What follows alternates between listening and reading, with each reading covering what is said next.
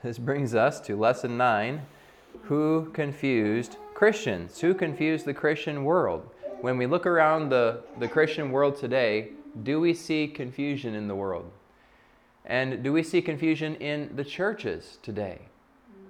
I mean, we see, we see church splits taking place all over the place. For the last 2,000 years, we've seen divided face of the church, of the believers in Christ. Some people claiming one thing about Christ and his teachings, others claiming something different about Christ and his teachings. There's a lot of division. And if you think about Jesus and his prayer for his people, for his church, he was praying that they would be united, not just on a surface level in John 17, but praying for genuine unity of faith, unity of belief, unity of purpose.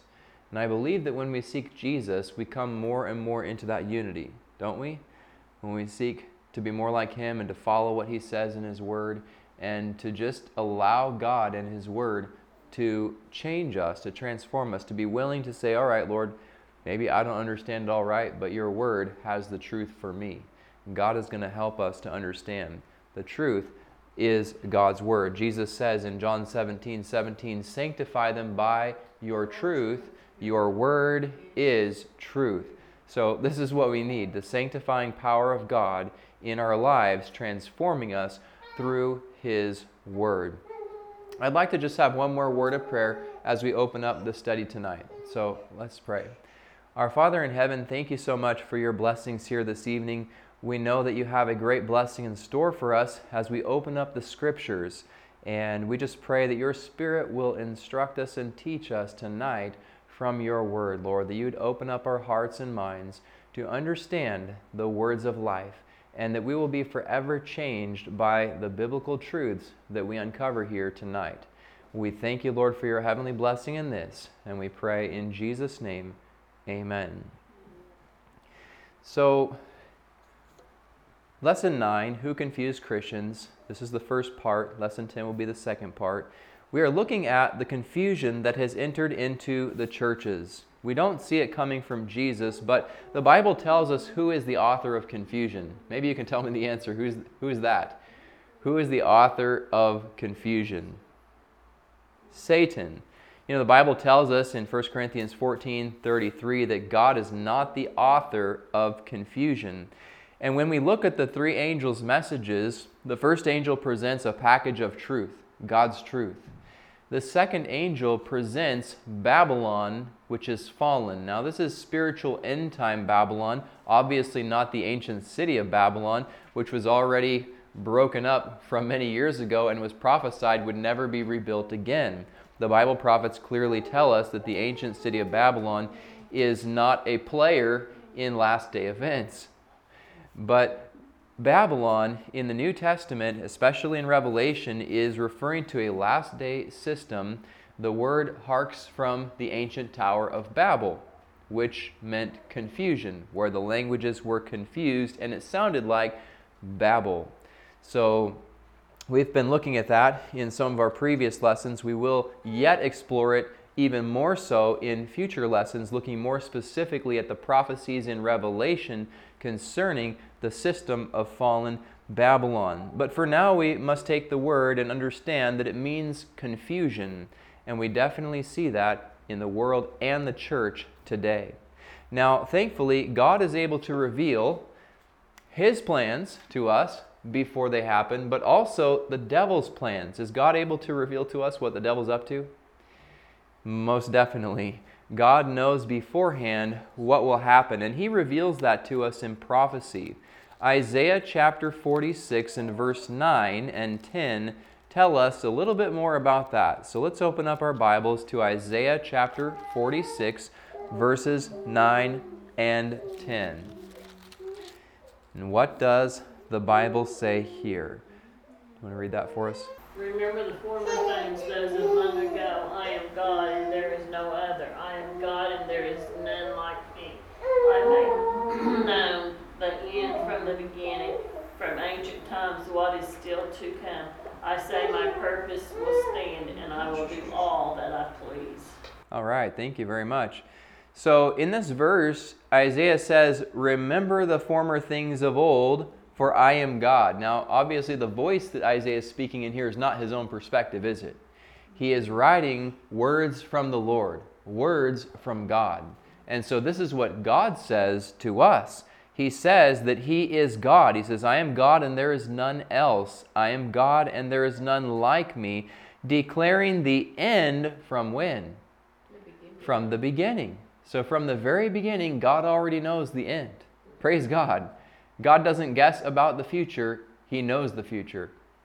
God knows the end from the beginning. He knows the future. And it says here, from ancient times, the things that are not yet done, saying, My counsel shall stand, and I will do all my pleasure.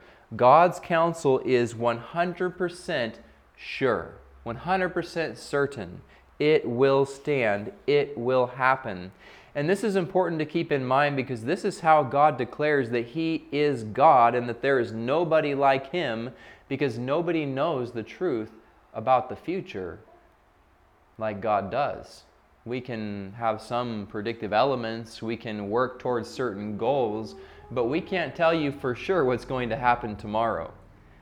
We can think and maybe determine that rain is going to come, but we don't know all the facts and people have been getting, of course, better and better at that. But much of life and much of the future, we simply cannot determine. But God, what He determines, will always stand, it will never fail. God's truth is always the truth. So let's go on over to Daniel chapter 7. We're looking at a very important prophetic foundation here tonight in Daniel chapter 7. This prophetic foundation is very key and very pivotal to understanding the message of the three angels. Because if we somehow miss the foundation of these beast powers described in Daniel 7, then we will misunderstand the final conflict, Earth's final conflict in Revelation chapter 13 regarding the beast and his mark, which are very, very integral elements to the three angels' messages, which prepare the people of the world for the coming of Jesus.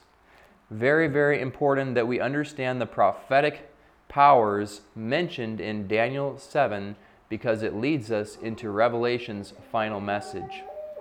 So, we have in this chapter an event taking place, a vision that was being revealed to Daniel in the first year of Belshazzar, uh, sorry, Belshazzar, okay? The first year of Belshazzar.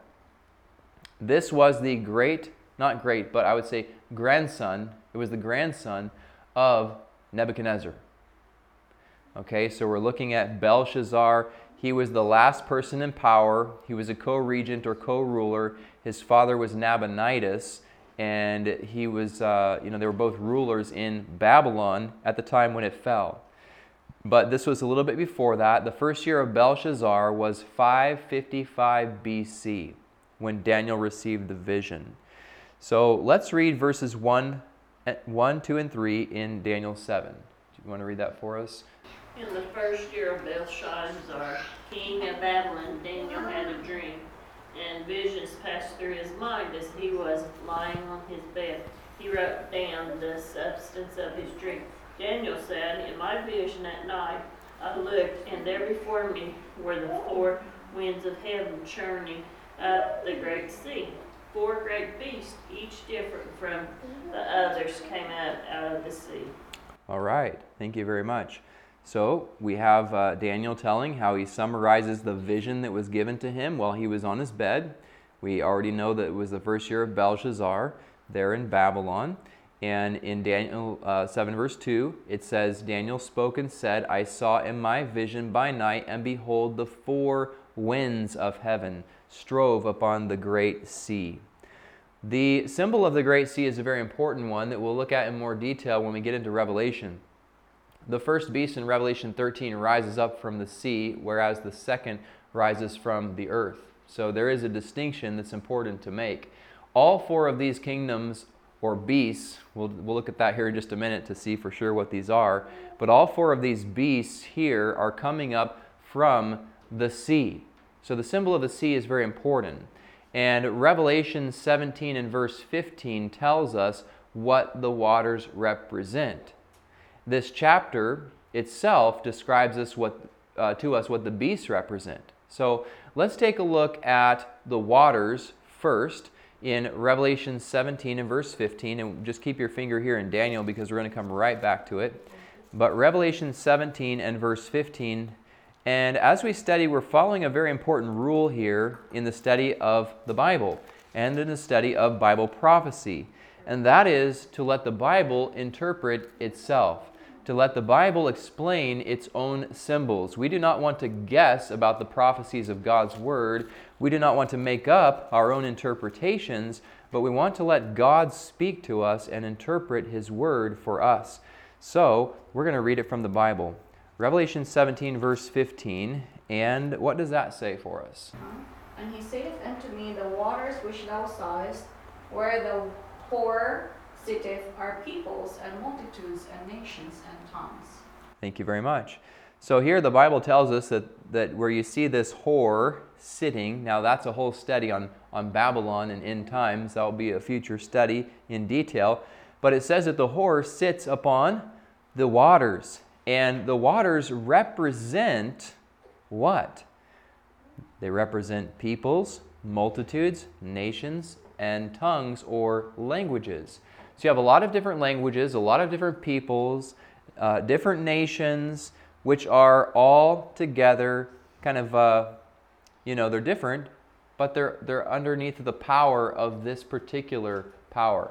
So the whore in Revelation, Babylon, Babylon the Great, she's called, she sits upon the waters. The waters are, are definitely an important symbol to understand. Seas is essentially the same thing. That's what we find out in, in Revelation 13 that the first beast upon which the woman rides comes up from the sea. So when you see the sea and the waters, you're looking at the same descriptive work. It's the same basic thing. So now, when we go back to Daniel chapter 5 and we look at these beast powers arising out of the sea, then we are seeing them come up from many peoples and nations and languages. Now, the four winds striving upon the sea obviously cause a lot of turbulence in the sea. Winds cause waves in the sea. Winds cause a lot of, a lot of strife. So, what happens is there's a lot of strife and commotions among the peoples, and through this strife, these nations or these beasts rise to power. Now, I've jumped ahead of our reading there a little bit, but let's go let the Bible interpret the symbols for us, okay? So, Daniel 7 and verse 17.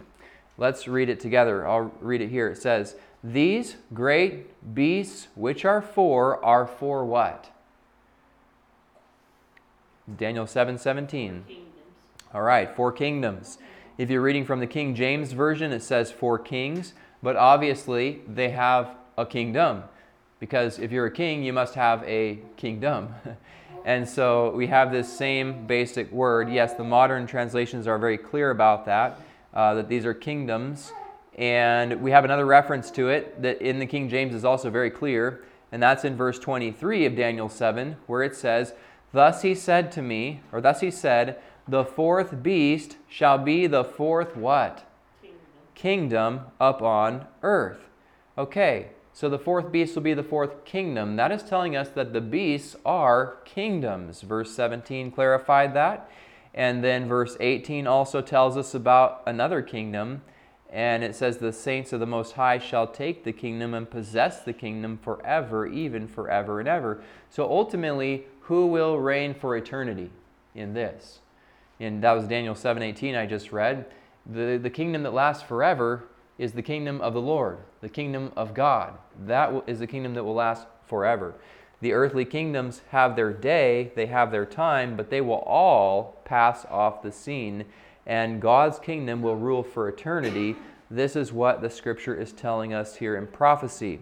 So, very clearly, all of the beasts here represent kingdoms. Now, that's important when you get into Revelation, you start looking at the mark of the beast.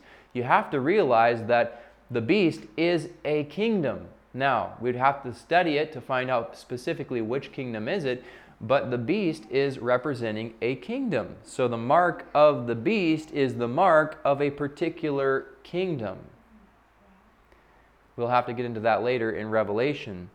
But we're just letting the Bible define its own symbols. The Bible is setting this up for us to show us these are major political powers, world powers. And they start from Daniel's day and Daniel's time. I'm going to read for us verse 4 of Daniel 7, and this is what it says The first was like a lion and had eagle's wings. I beheld till the wings thereof were plucked, and it was lifted up from the earth, and made stand upon the feet as a man. And a man's heart was given to it. So, verse 4 is describing beast number one. Beast number one is a lion with eagle's wings. Now, some people have done this. They will take these symbols and say, well, look, we have these uh, kingdoms in the world today, like, for example, Russia's got a bear and England's got a lion as their, their you know, mascot. And some people will say, well, these, these symbols, an eagle for America. You know, some people will say, oh, this is representing, you know, these modern nations. The problem with that is that we're looking at this not from today's perspective, although we have a perspective from today, um, but we're looking at it from ancient times, from the days of Babylon moving forward. And these symbols were used in ancient nations, not just in modern nations. So we have to you know, consider it in its biblical, historical context. Biblical, historical, grammatical context. So, Daniel 7, and again, we're looking at verse 4 the lion with eagle's wings. Now, how does the Bible describe the lion with eagle's wings? Jeremiah 4 and verse 7 and verse 13 actually describe it. Jeremiah was a prophet that Daniel studied. He was a prophet that basically witnessed the captivity. They, they lived in the same time period. Uh, Jeremiah, Jeremiah chapter 4 and verse 7. Jeremiah 4 and verse 7. The writings of Jeremiah came into the captivity from out of the holy land of Israel when it was overtaken by the Babylonians. And uh, the Jews in captivity in Babylon had copies of the book of Jeremiah. Daniel was a student of prophecy and he studied diligently the prophecies of Jeremiah, as you can see in some of the chapters of Daniel, such as Daniel chapter 9. It tells us he was a diligent student. Daniel was a diligent student of prophecy. Okay, Jeremiah 4 and verse 7. And what does it say here? The what? A lion is coming out of the thicket, right? okay, so the lion has come up from his thicket, and the destroyer of the Gentiles is on his way. Who was it that was coming to destroy the nation of Israel back in the days of Jeremiah? Well, it was Babylon.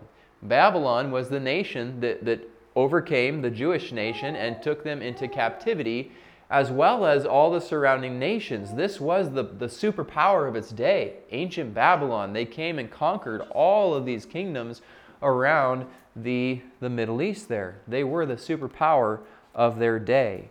And not even Egypt could stand against them.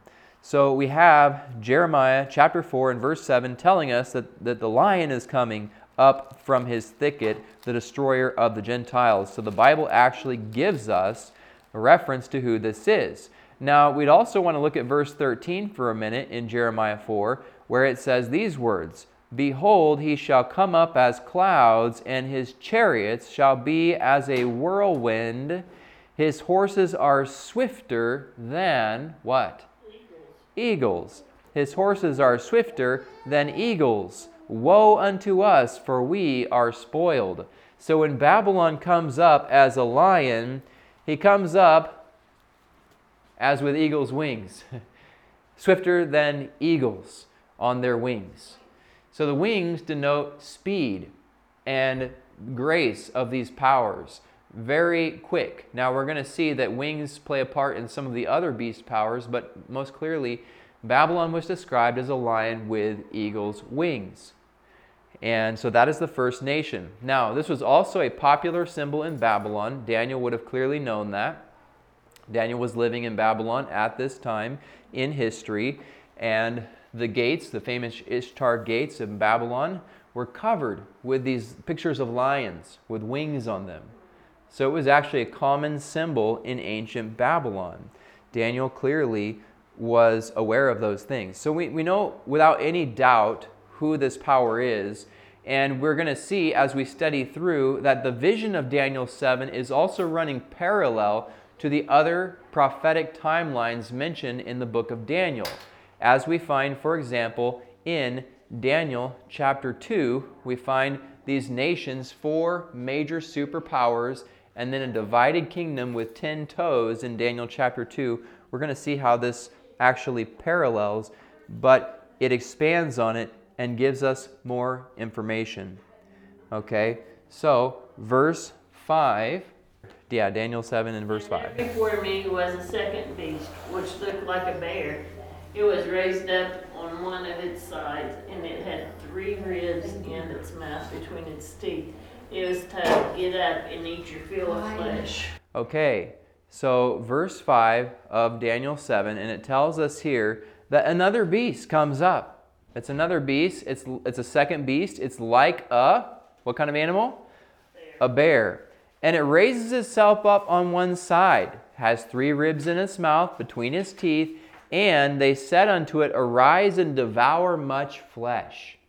If a beast representing a kingdom is going to devour another beast and chew up their flesh, well, that's one kingdom conquering another kingdom. It's just being described here as ferocious beasts or ferocious animals, but these are actually kingdoms going to war. These are kingdoms fighting. So you have you have Babylon, the lion with eagle's wings, and by the way, those wings do get plucked off, which means that Babylon gets weak. He begins to stand like a man. Babylon gets humbled, and that's exactly what happened. As you see after Nebuchadnezzar uh, and, and he you know, kind of passed off the scene, Babylon continued to get weaker. And so that actually paved the way for this second beast, the bear, to come up. Now, the bear has specifically three ribs in its mouth. And you might ask the question well, who conquered Babylon? Well, we're in, we're in luck because the Bible tells us who conquered Babylon, and the history books of the world even have it documented. It's very well documented who came next. The next power that arose up after Babylon was Medo Persia. Yes, Medo Persia. Babylon was from 605 to 539 BC, and we have Persia, Medo Persia, from 539 to 331 BC. So this was the second power, beast power, to rise up and dominate the world and cover the area or territory of God's people. Very, very important to, to keep in mind. And so, so he stands up on one side, the bear does, which tells us that one side's more powerful than the other. If you're leaning to one side, then you're obviously putting more to one side than the other side. And this is true of what took place in the Medo Persian Empire. It was the, the Persians that became the stronger side, although the Medes kind of moved in first, but the Persians just became the stronger side of this power. Now, the fact that it has three ribs in its mouth is significant. The number three there is given for a reason. If it was more than three, it would say so. If it was less than three, it would say so. But the Bible distinguishes that there were three ribs in its mouth. So, if it's going to arise and devour much flesh, that means it will conquer other kingdoms, and it has three ribs, denoting three specific kingdoms. So, what kingdoms were those? Babylon, Lydia, and Egypt. Those three kingdoms were conquered by the Medes and the Persians, especially the Persian Empire, as they continued on as the stronger side of this particular power. So, the Bible is really laying out in perfect detail for us who is going to come next. Now, it's interesting for us to note that this vision was given to Daniel in the first year of Belshazzar. That was the year 555 BC before this stuff happened. Because it was later, in 539, that Babylon fell to the Persians, the Medes and the Persians.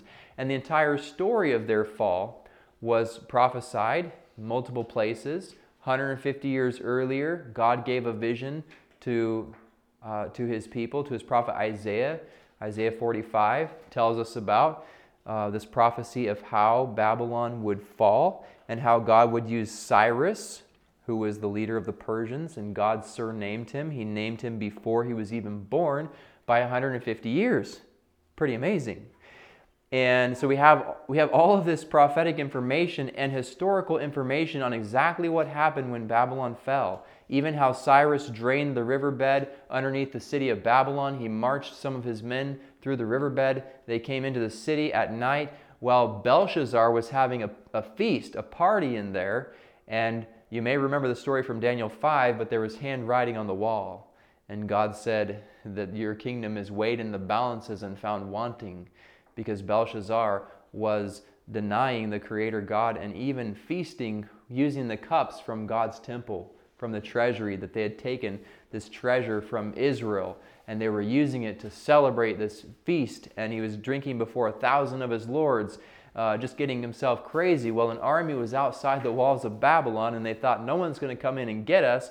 Well, guess what? God said, It's over, it's done, and they're coming in.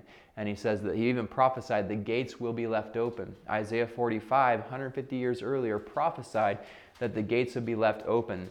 That is, those gates, when you go come up through the riverbed, there were some inside gates that were left open so the soldiers could easily come in through the riverbed with the waters low. And they were able to open up the rest of the gates and conquer Babylon in a night. The city fell. And so, pretty amazing how we have this story. Also, there's a historical artifact, the Cyrus cylinder, which today is in the British Museum in London. And on the Cyrus cylinder, it details the events of the fall of Babylon, what happened that night. And the Bible details in Daniel chapter 5 the details from the inside of the wall. You see, the Bible gives us the inside perspective on the fall of Babylon, whereas the other historical records give us the outside story of what happened when the armies conquered Babylon. It's pretty amazing when you see how all of these stories perfectly fit together in every detail. This prophecy is an incredible prophecy of the Bible. So, when we look now at verse 6, we discover another power rising up. I'll read this one. It says, After this I beheld, and lo, another like a leopard, which had upon the back of it four wings of a fowl. The beast had also four heads, and dominion was given to it. Sounds like a pretty strange beast, doesn't it? Probably not the one that you'd want to have for a pet at home. I don't know, some people might, but it has four heads. And so this is a very unusual creature, and it's not it's not referring to, you know, a literal thing, it's referring to a nation the symbols are very important. So you have four heads representing four specific divisions of this power. And that's exactly what happened to this particular beast, having four heads. Like a leopard, it comes very quick. It has four wings on the back of a fowl, denoting speed. And if you look at history and if you look at the Bible, who was the next power to rise up after Medo Persia? Anyone here know that? That answer. Who comes up after Medo Persia in history? Greece. Yes, Greece. Macedonia, Alexander the Great's kingdom of Greece. And his kingdom moved very stealthily. They moved very speedily.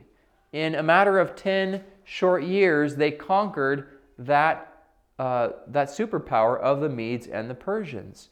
And so they were able to take them down, Alexander raising up this kingdom from a small kingdom to a very powerful kingdom, basically the superpower of the world. They took power from the Persian Empire. This was Alexander the Great. So we have a very powerful story here being told. Now, the details about the four heads refers to what happened after Alexander died because he died young, he was in his 30s. And he didn't have any children who were old enough there were supposedly some babies that were claimed to be his, but none of those could even take the kingdom. And if you claim that it was your, your son, somebody might kill the baby. And I think some of that happened. But uh, basically, Alexander had no one to take the throne after he died so young. So he had four generals Lysimachus, Cassander, Ptolemy, and Seleucus, and they divided up the Greek Empire into four major parts. You have the, the Ptolemaic power down in the south in the land of Egypt. You have the Seleucid Empire north of the land of Israel into the area of, of Syria. That, that was anciently Syria and today is still the land of Syria. And so you have that power right there. And then you have up to the north of the Mediterranean, you had the other powers, Lysimachus and Cassander, who were a bit smaller, but still um, pretty good sized powers in their day. The, the two that we see playing out the biggest role in some of the future prophecies in the book of Daniel are the Seleucid Empire north of Israel and the Ptolemaic Empire, which covered Egypt down in the south, to the south of Israel. So those are important to keep in mind, but they're basically described here by the divisions of the heads, the four heads. And we have more prophetic information on this when you come to Daniel chapter 8. The Bible actually keeps giving us more details as we go along. Prophecy builds. And all of these nations of prophecy, you, you may have noticed, are building upon the vision of Daniel 2, where you have the head of gold, the arms of silver, and then the belly and thighs of bronze, and the legs of iron, and the feet part of iron and part of clay, with ten toes. We see that this vision actually parallels the prophecy of Daniel chapter 2, but it gives us additional detail to help clarify everything to us. Now let's take a look at the fourth beast, verse 7. Who can read for us verse 7? After okay. that, in my vision at night, I looked, and there before me was the fourth beast, terrifying and frightening and very powerful. It had a large arm, arm teeth. It crushed and devoured its victims and trampled underfoot whatever was left. It was different from all the former beasts, and it had ten horns. All right. Thank you very much. So we have this this beast that is dreadful and terrible. It doesn't even look like any other kind of creature that we can name. We've seen already a lion, we've seen a bear, we've seen a leopard, but this one is just ugly. the fourth beast is dreadful and terrible. It's strong exceedingly. It has great iron teeth. That's a hint for us. And it devours and breaks in pieces and stamps the residue with his feet. And it was diverse from all the beasts that were before it. And it had how many horns? Ten horns. Ten horns. Thank you very much. So it had ten horns. And what you see here is you see some of the metals here that come up from the other nations in the vision of Daniel chapter 2. When you look at Daniel chapter 2, the fourth empire was the legs of iron. And we know from history and from prophecy that that was Rome because the Bible tells us in Daniel 2 that the head of gold in Daniel 2:38 was representing Babylon, Nebuchadnezzar and his kingdom of Babylon. So we already know that from Daniel chapter 2, and you keep moving down. You move through the silver and the bronze, and then you move to the iron. Well, the fourth beast here in this vision, it has great iron teeth. That should be a hint about the connection that it has here. And also, you will see as you study Daniel 7 and Daniel 8 that there is the mention of, of bronze as well in this power because he takes some of the culture from the Greek Empire.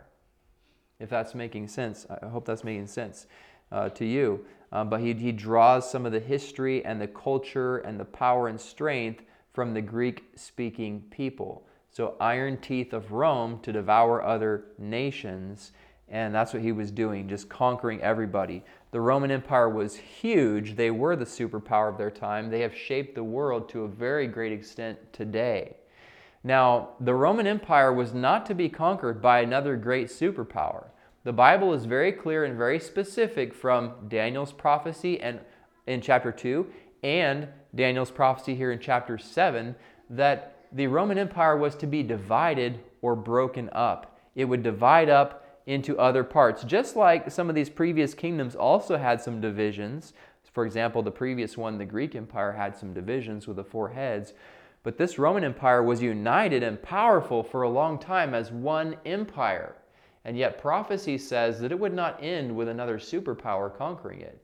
Instead, it would divide and break apart, and those remnants of the kingdom would be in the world until the day when Jesus comes. We're going to see this more as we look at this prophecy.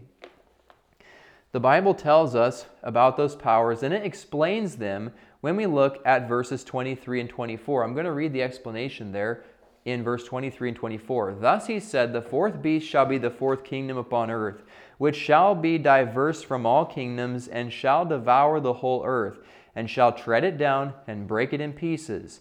And the ten horns out of this kingdom are ten kings that shall arise, and another shall rise after them, and he shall be diverse from the first, and he shall subdue three kings. Now we're going to look at that power in just a few minutes here.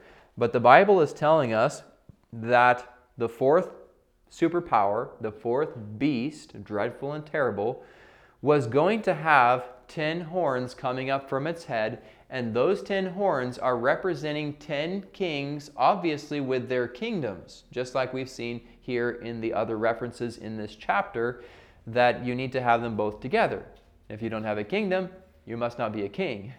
they have to go together. So you have these ten divisions or ten kingdoms that rise up from the Roman power.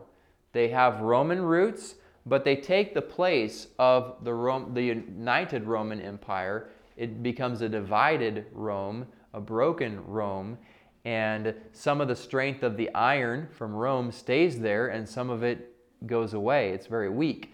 Daniel 2 pictured that as a mixture of iron and clay and 10 toes on the feet. Now we have 10 horns here in Daniel chapter 7, and these 10 horns come up out of the head of the fourth empire, which was Rome. So they must have these Roman roots, they must take up the territory and the place of Rome. That's what happens to the nation of Rome. It's divided. The prophecies are very clear about that. So when we look at history, what happened to Rome? Was it divided? Yes, it was. Especially in the time of Constantine. He moved his capital from Rome to Constantinople or Istanbul, to that city, Byzantium or the Byzantine Empire. You have the, you have the Eastern Greek Empire that essentially takes control over there. Now, there was some reuniting of the empire in the days of Constantine Constantine, but later it divided up even more with his sons. If you want to get into some of the specifics of history, but it essentially continued on that course to break apart to where they could no longer hold it together. So you have the Eastern Roman Empire in the east, continuing from the city of Constantine for many years until 1453 AD. So that's a lot of years, isn't it? But over in the west, the Roman Empire completely folded, it completely broke up. But in the city of Rome, there was a power. There was a power there. Um, you know, throughout the history of Europe, you see that there was Roman elements and Roman power taking place. Even at one point in history, they referred to it as the Holy Roman Empire because the church was also very involved in the activities of Europe. And we won't say a lot about that tonight, but just a little bit of the history. Um, this is something to keep in mind. So these are the, the powers, basically these European kingdoms that would rise up. Now I'm going to go back on over to uh, verse 7. It mentions the ten horns that it had. We've already learned that those are ten kings that come up out of the fourth power of Rome. And verse 8 says, I considered the horns, and behold, there came up among them another little horn, before whom there were three of the first horns plucked up by the roots. And behold, in this horn were eyes like the eyes of a man, and a mouth speaking great things. So there's a very, very boastful power described as a little horn that comes up among them. Okay, this is a little kingdom, a little power but he's a very boastful power. He speaks great things with his mouth, and he has eyes like the eyes of a man. Now, the Bible tells us that, that the biblical prophets were also known as seers because God would give them visions, God would reveal to their eyes the things about the future. So, what's kind of troubling about this particular power is that he has the eyes of a man. He's not directed by God's divine wisdom, but he's directed by human wisdom and, and earthly, even sensual and devilish wisdom. Now, how do we know that? Well, because when we look at the activities of the little horn, they are despicable. He is against God, against God's people, against God's commandments. We're going to see that in the verses here, like verse 25. when we get to that.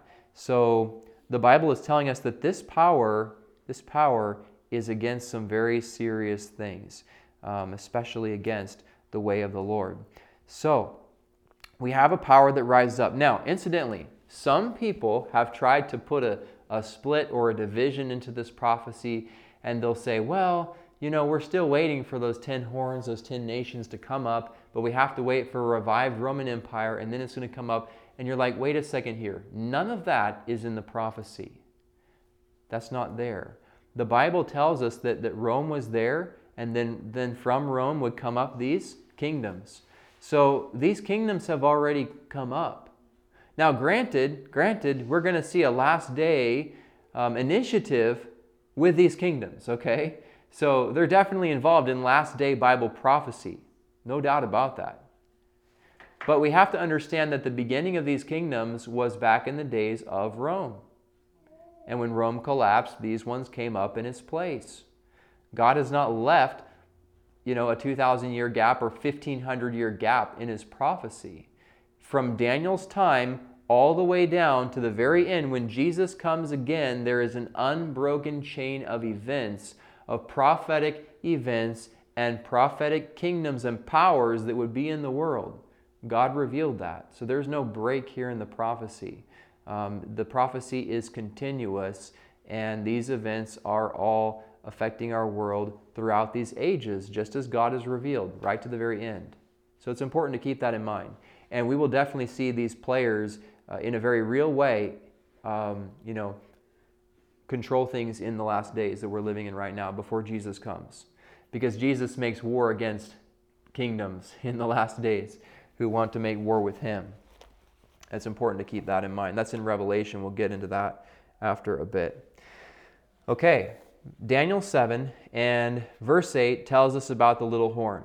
So, one of the things we need to do tonight is to simply lay out some of the points to understand about the little horn. And what we're going to do is in our next lesson, tonight we'll just we'll lay out the points, but in our next lesson, we're going to unpack the points even more. We'll unpack them even further. So, just laying out the points of identity from the Bible, we see that this little horn is a very important power because he's very boastful. And he's boastful against the Lord and his people. He even persecutes God's people. It's a persecuting power. Led by human wisdom, comes up from the head of this beast, the fourth beast, Rome. Clearly, the little horn, the little kingdom, has Roman roots. And it comes up among the ten horns, which represent the kings of Western Europe, those kingdoms that came up. Those kingdoms were, for example, when you look at when you look at uh, Europe, you have the Franks, which is France. You have the the Alemanni, which was Germany. You have the Burgundians, which was Switzerland. You have the Anglo-Saxons, which was England, and you know there's other ones too. But you have all these powers that came up, these Germanic tribes and nations, European nations that took the place of Rome. And lo and behold, tonight we're speaking English which comes from the Anglos. So, around the world, you look at South America and Central America, Spanish and Portuguese are very big. English is very big around the world. French was a big language around the world, even still today. There are many places where French is the spoken language. So, these powers that rose up in the place of Rome, they have no doubt dominated our world for the last 2,000 years. They have no doubt shaped the very world that we are living in today. It's important to know that, to understand the interplay of these powers in world dominance and shaping of our world today. Just like prophecy said would happen, that's exactly what happened. So, the ten horns, ten kingdoms, European kingdoms rise up from Rome with Roman roots take the place of the Roman Empire, influence the world, and shape it to how it is today. And these European powers, the modern counterparts of them, are still working in our world today and influencing global politics. The United States of America is playing into this. We have roots in the United States of America that go back to these European powers. Again, that's why we're speaking English here tonight. So, America plays a part in this, but we're going to see that later. But these are essentially the powers that were in Europe, that basically were Europe, that came up in the place of Rome. So we would expect the little horn power, the little kingdom, to rise up among the European nations. That's very important to take note of. And we expect them to have Roman influence or Roman roots. All of these nations had some Roman influence or Roman roots. So the, the little horn or little kingdom comes up in that particular way. Now, in this chapter, from verses 9 through 14, there is a description of a judgment scene where the Ancient of Days takes his throne. There's fiery flame all around. Verse 10 says the judgment was set and the books were opened. And then there's the, the little horn is kind of brought into judgment in a way during this time period. And then in verse, uh, verse 13, verse 13 and 14, it says, I saw in the night visions, and behold, one like the Son of Man came with the clouds of heaven. But here it says, And he came to the Ancient of Days, referring to God who's on his throne in heaven. The Son of Man refers to Jesus. So he comes before the Ancient of Days. They brought him near before him. Verse 14 There was given him dominion and glory and a kingdom that all people, nations, and languages should serve him. His dominion is an everlasting dominion which shall not pass away, and his kingdom that which shall not be destroyed. So, the Son of Man, we know is Jesus. He comes before the Ancient of Days. We know this is the Father, God, in heaven, on his throne, the Ancient of Days. And the Bible says that dominion was given him, glory, his kingdom and all peoples and nations and languages will serve him. And how long will the kingdom of God last, the kingdom of Jesus Christ? The Bible says it's an everlasting dominion and it will not pass away. His kingdom will never be destroyed. So we're moving in perspective now to the very end. The very end of this world as we know it, to all of these earthly powers, they will be taken down they will be closed down, and the kingdom of Jesus Christ will reign forever and ever and ever. Isn't that powerful? So, this is the hope that we have to look forward to. And we're just trying to unpack some of the pieces. We've looked now at some of these points of the little horn. I would say just a couple more things about the little horn, and we'll be closing up our message. Verse 20 tells us that uh, he spoke very great things. He had a mouth speaking very great things and his look was more stout than his fellows, so he's pretty boastful. Some Bibles, I think, use those words, right? In Daniel 7, verse 20, that the little horn is pretty boastful among his fellows. Verse 21 says, I beheld, and the same horn made war with the saints and prevailed against him. So the little horn kingdom is a persecuting power towards God's people. From the time it rises up and takes power throughout a specific time period, and then later, again, in the very last days of Earth's history, this power comes back and prevails and it kind of plays a role in persecution of God's people at the very end of time. We're going to see that more in Revelation. Verse 22 says, Until the Ancient of Days came and judgment was given to the saints of the Most High. Some Bible versions say judgment was made in favor of the saints of the Most High. And then it says, The time came that the saints possessed the kingdom. So we have sequence little horn, judgment scene, which happens in heaven before the throne of God. And then we have in verse 22 the time comes when the saints, the believers in Christ, get to possess his kingdom forever and forever. Now, the description continues on in verse 23 and 24, talking about the fourth beast and the ten horns and the little horn. Verse 25 speaks more directly about the little horn, and it says this He shall speak great words against the Most High, and shall wear out the saints of the Most High, and think to change times and laws. And they shall be given into his hand until a time and times and dividing of a time. We'll look at the prophetic period mentioned there in our future lesson to get some, some of the details, but it's described as a time, times, and half a time. It's described also as 42 months, prophetic months. It's described also as 1260 days. A biblical month is 30 days long. If you multiply 42 months by 30 days, you get 1260. Is this making sense? I know it's a lot of details um, at the end of the day, but uh, so we have anyway these periods. We're going to unpack that more in our next lesson. Um, but essentially, it has a specific time period in which it reigns, and the Bible tells us here that he he attacks, speaks against God, against the people of God, persecutes the saints, makes war against them. Verse 21 and 25 tell us that. And then it says that he thinks to change times and laws. In no way are these men's laws, because every nation changes man's laws. That's not a big deal. But this power changes God's, or thinks to change God's laws. Now, who would try to change God's laws? First of all, what kind of a character would do that? The devil, the devil right? The devil, exactly. He would think to change, try to change God's laws. Look at the Garden of Eden with Adam and Eve. He said, Oh, you can eat the fruit, do whatever you want. That's Satan, how he works. But God doesn't change his ways and his commands. And so, verse 25 describes the activities of the little horn. Verse 26 tells us again about the judgment sitting or taking place there in heaven before the throne. Verse 27 tells us then again about the kingdom. So that sequence is repeated three times in this chapter little horns reign, then the judgment in heaven before God's throne, where the books are opened. That's described in verses 9 and 10 in more detail.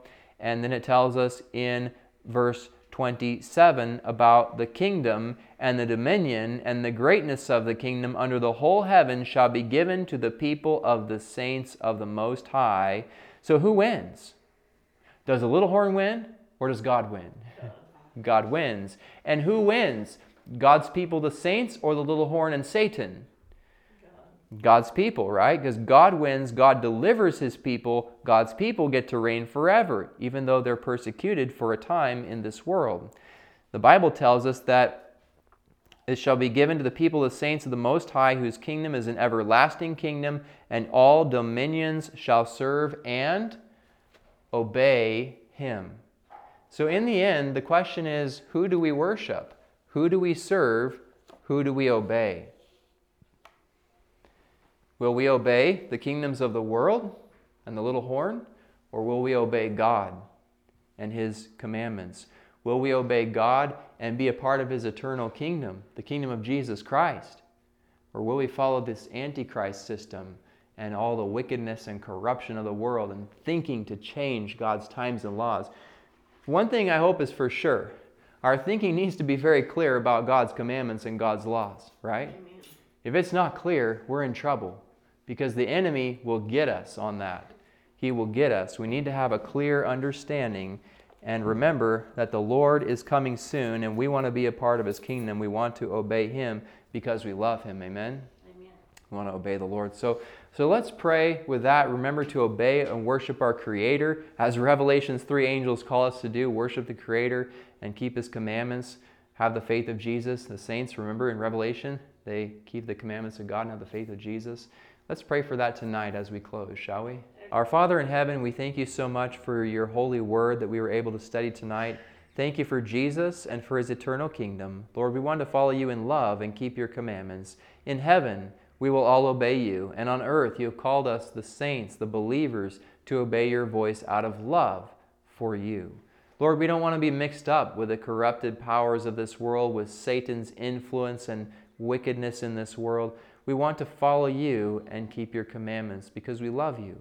So, Lord, we want to prepare for your kingdom. Tonight, we want to give you our hearts, praying that you will fill us with your Holy Spirit and guide us in your way of righteousness, that we will be your people who serve you, who obey you, who respect your authority, your dominion, your kingdom that lasts forever. Lord, please guide us in this and fill us with your Spirit, Lord, and bring us together again so that we can continue our study to understand better this prophecy and the little horn and the references that, that also tie into the book of Revelation as we look at this more in our next lesson. So we thank you for your help in this, and we pray in Jesus' name, amen.